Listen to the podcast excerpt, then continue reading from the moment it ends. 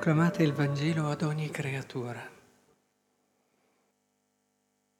Quante volte mi sono fermato davanti a queste parole di Gesù perché è un po' la mia vita. Eh, potevo fare tante cose, ho deciso di seguire Lui e soprattutto anche di vivere nella mia esistenza questo suo desiderio, desiderio del cuore, andare in tutto il mondo e proclamare il Vangelo ad ogni creatura. E mi sono chiesto tante volte cosa vuol dire annunciare il Vangelo. Cosa vuol dire? Vuol dire far parte di un gruppo e riempire questo gruppo il più possibile, riempire le chiese dove sono mandato e far sì che tutte le persone arrivino a pensarla come me. Questa è una delle possibilità. E più vado avanti anche nel mio ministero mi rendo conto che annunciare il Vangelo è soprattutto il annunciare al mondo e all'uomo la sua grandezza. Gesù è venuto per questo. Gesù è venuto per cominciare in un modo nuovo perché poi era già stato un po' fatto, ma lui in un modo assolutamente nuovo, completo, definitivo, a dire all'uomo tu sei grande, tu uomo sei grande. Non ti rendi conto della grandezza che una persona è? Lo ha detto prima ancora di iniziare a parlare Gesù, facendosi uomo. Che Dio possa pensare che l'umanità è un luogo dove lui può essere, può vivere, è straordinario. È il suo primo discorso, come dire l'umanità può contenere, tra virgolette, Dio. Io scelgo di farmi uomo. È un messaggio chiarissimo, l'umanità è grandissima. Quando Dio ha pensato alla creazione ed è arrivato all'uomo, è arrivato a quanto di più grande ci possa essere. Eh, Ricordo, a volte mi piace fare dei paralleli. Tchaikovsky, quando compose la sesta sinfonia, la famosa patetica, disse, eh, ecco, questo è quanto di più grande ci possa essere. Vedete? Al di là del discorso sull'umiltà, ma si comprende nel compositore questo discorso, dice questo è quanto di più bello ci possa essere, basta. E io mi immagino che Dio al momento della creazione, quando è arrivato all'uomo, eh, adesso non immaginatela magari scansionata come eh, un raccontino della Genesi, la Genesi ci dà il significato profondo della creazione, ma quando ha pensato al tutto è, è bello ed è significativo che l'uomo venga messo alla fine, come il culmine, perché lì sicuramente Dio ha pensato questo è quanto di più grande ci possa essere ogni uomo, ogni singolo uomo, dall'inizio della sua vita al termine della sua vita, sia che abbia tutte le facoltà che oggi riteniamo essere persona normale, eccetera, a, a persone che hanno handicap o situazioni, ogni persona è un mondo. Ogni persona è grande, potremmo quasi dire dal punto di vista del, de, della dignità, dal punto di vista anche del cuore di Dio, come la considera Lui come Dio. Ecco, io penso che davvero annunciare il Vangelo voglia proprio dire, aiutare ogni persona a scoprire la sua grandezza come è grande per Dio, ma come è grande anche per tutto quello che è.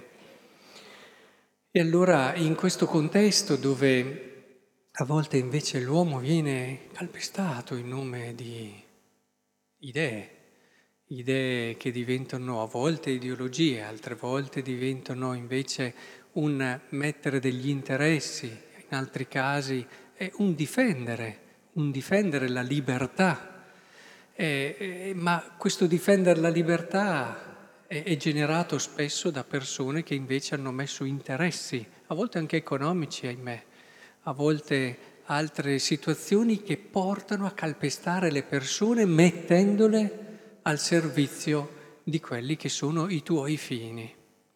Questo sta dietro ad ogni ideologia e del resto la Chiesa stessa deve essere attenta e guardarsi le spalle sempre dal rischio e dal pericolo di ideologie.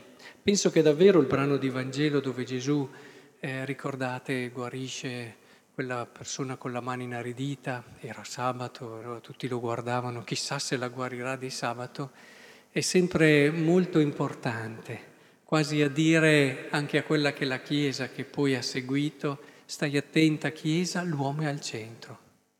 L'uomo è al centro, sempre.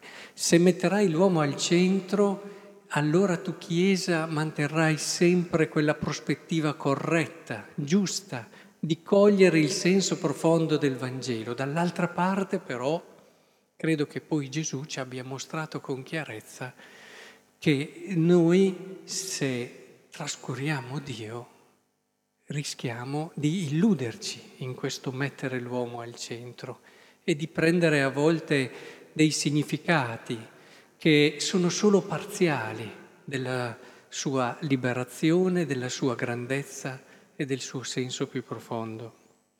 Anche perché l'uomo al centro, se non ha una speranza, è sempre un uomo a cui manca qualcosa. Questa grandezza dell'uomo è legata anche al fatto che abbia una speranza ed una speranza che non si esaurisce nei 70-80 anni della sua vita. Ecco, in questa prospettiva penso davvero che allora annunciare al mondo, annunciare al mondo e proclamare il Vangelo sia una delle azioni di pace più importanti, se davvero aiutiamo gli uomini a guardarsi in modo diverso cercando di scoprire la grandezza che c'è dietro ad ogni singola persona. Ma guardate che bisogna cominciare dalle cose di tutti i giorni, eh? cioè possiamo fare le, le, dire, le marce per la pace, tutte queste cose, ma dobbiamo cominciare dalle relazioni quotidiane, a considerare il vicino che non sopporto come qualcosa di grande e di prezioso. Si parte di qui a costruire la pace eh, a considerare quell'altra situazione dove ci sono persone che la pensano diversamente da me, partendo con quella sana curiosità di chi dice eh, eh, devo imparare a guardare l'altro in modo diverso. Vedete, l'umiltà di cui ci parlava la prima lettura l'abbiamo ascoltato. Carissimi, dice la lettera no? di San Pietro, Rivestitevi tutti di umiltà gli uni verso gli altri, perché Dio resiste ai superbi ma dà grazia agli umili. È l'umiltà che ci aiuta davvero a dire, bene, io posso avere le mie qualità, posso avere i miei doni, posso avere le mie idee che mi sono conquistato e che l'esperienza mi ha confermato, ma quando sono dinanzi a una persona devo avere sempre l'umiltà di mettermi alla ricerca di qualcosa di bello Guardate che la maggior parte delle volte è il nostro atteggiamento che è sbagliato, cioè il nostro atteggiamento che ha già chiuso e ha già inquadrato quella persona lì come così. Le persone più ricche sono le persone che riescono sempre a porsi davanti all'altro con questa umiltà, con questa capacità di coglierne il suo essere dono e aiutano anche l'altro a riscoprire questo. Ecco, se iniziamo a vivere così, allora io credo che davvero costruiremo sempre di più, al di là di una pace, anche un paese che vive nella pace. Voi sapete che, e a volte succede, spero nel nostro paese meno di altri, ma purtroppo l'umanità, criticare, dire quello là. A volte si sentono delle critiche, anche a volte molto, molto pesanti, sull'uno, sull'altro. Guardate che qui si pongono le basi delle guerre. È inutile che noi, io da quando sono qui, sto insistendo sul male della critica, della critica a volte anche eh, senza un fondamento, comunque per presa di partito, oppure e quando si dice, ah, questa qui, qua abbiamo poco da lamentare, qua è proprio nel cuore dell'uomo che noi poniamo le basi delle divisioni e delle guerre. Il nostro paese deve cercare sempre di più, invece di porre un seme diverso, che è la seme dell'umiltà, poi si parla molto bene anche perché dice eh, di essere, anche tenere conto degli altri, di lavorare insieme, valorizzarsi, non essere soli, perché quando uno si abitua a lavorare con gli altri capisce che stare con gli altri vuol dire anche a volte avere pazienza, eh, non vedere sempre le cose come uno le vede lui. E allora il lavorare insieme ti educa ad essere più paziente, più comprensivo, dare all'altro il tempo e magari pensare che ci possono essere prospettive anche differenti da quelle che hai immaginato tu. Anche quest'altro consiglio, oltre a quello dell'umiltà che viene dato qui, eh, credo che sia molto importante perché davvero il vivere insieme fa crescere. Ecco, ritengo allora che in questa giornata possiamo davvero gli uni con gli altri riscoprire sempre di più il senso del Vangelo. E mi ha colpito perché di per sé non è, è che questa giornata con le letture di San Marco sia stata pensata dalla Chiesa per questo tipo di ricorrenza.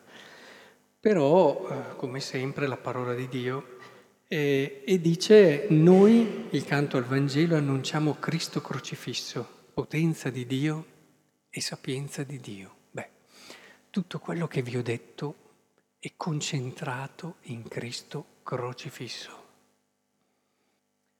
E, e entrare in questa prospettiva vuol dire seminare la pace. Mi convinco sempre, sempre di più e non riesco a capirla sinceramente, questa lotta al crocifisso, per niente. Eh, perché secondo me non si riesce a capire il significato profondo di questo. E qui si scivola nell'ideologia a volte. In nome della libertà di espressione di religione si scivola in una certa ideologia. Perché il gesto di Cristo crocifisso è il gesto che, come dire, porta il seme profondo della pace. E è inutile, sono tutte parole, quelle che parlano di pace e usano la potenza e usano la violenza. Sono tutte parole che alla fine, come ci ha insegnato la parola di Dio, porteranno nuova violenza, ti illuderanno di aver portato la libertà, ma non l'hai portata. L'unica via che ci dice la parola è rispondi al male con il bene. L'unica via di pace è questa. Ed è l'unica via che nella storia abbiamo visto portata da Gesù crocifisso. Lui ha amato gli uomini e ha voluto il loro bene, anche quando l'hanno messo in croce. Può sembrare una sconfitta, può sembrare una sconfitta, molti l'hanno considerato una sconfitta la morte in croce di Cristo, ma lì ha posto le radici della pace. È un atteggiamento, un atteggiamento di fondo che non vuol dire lasciarsi sfruttare, lasciare che gli altri prevarichino su di noi, ma vuol dire mettere un atteggiamento, una prospettiva chiara al male, se rispondi con il male, tu non semini la pace, anche in nome di grandi ideali. Al male va risposto con il bene. Amare chi ti fa del male è l'unica via di pace. Capisco che non è facile.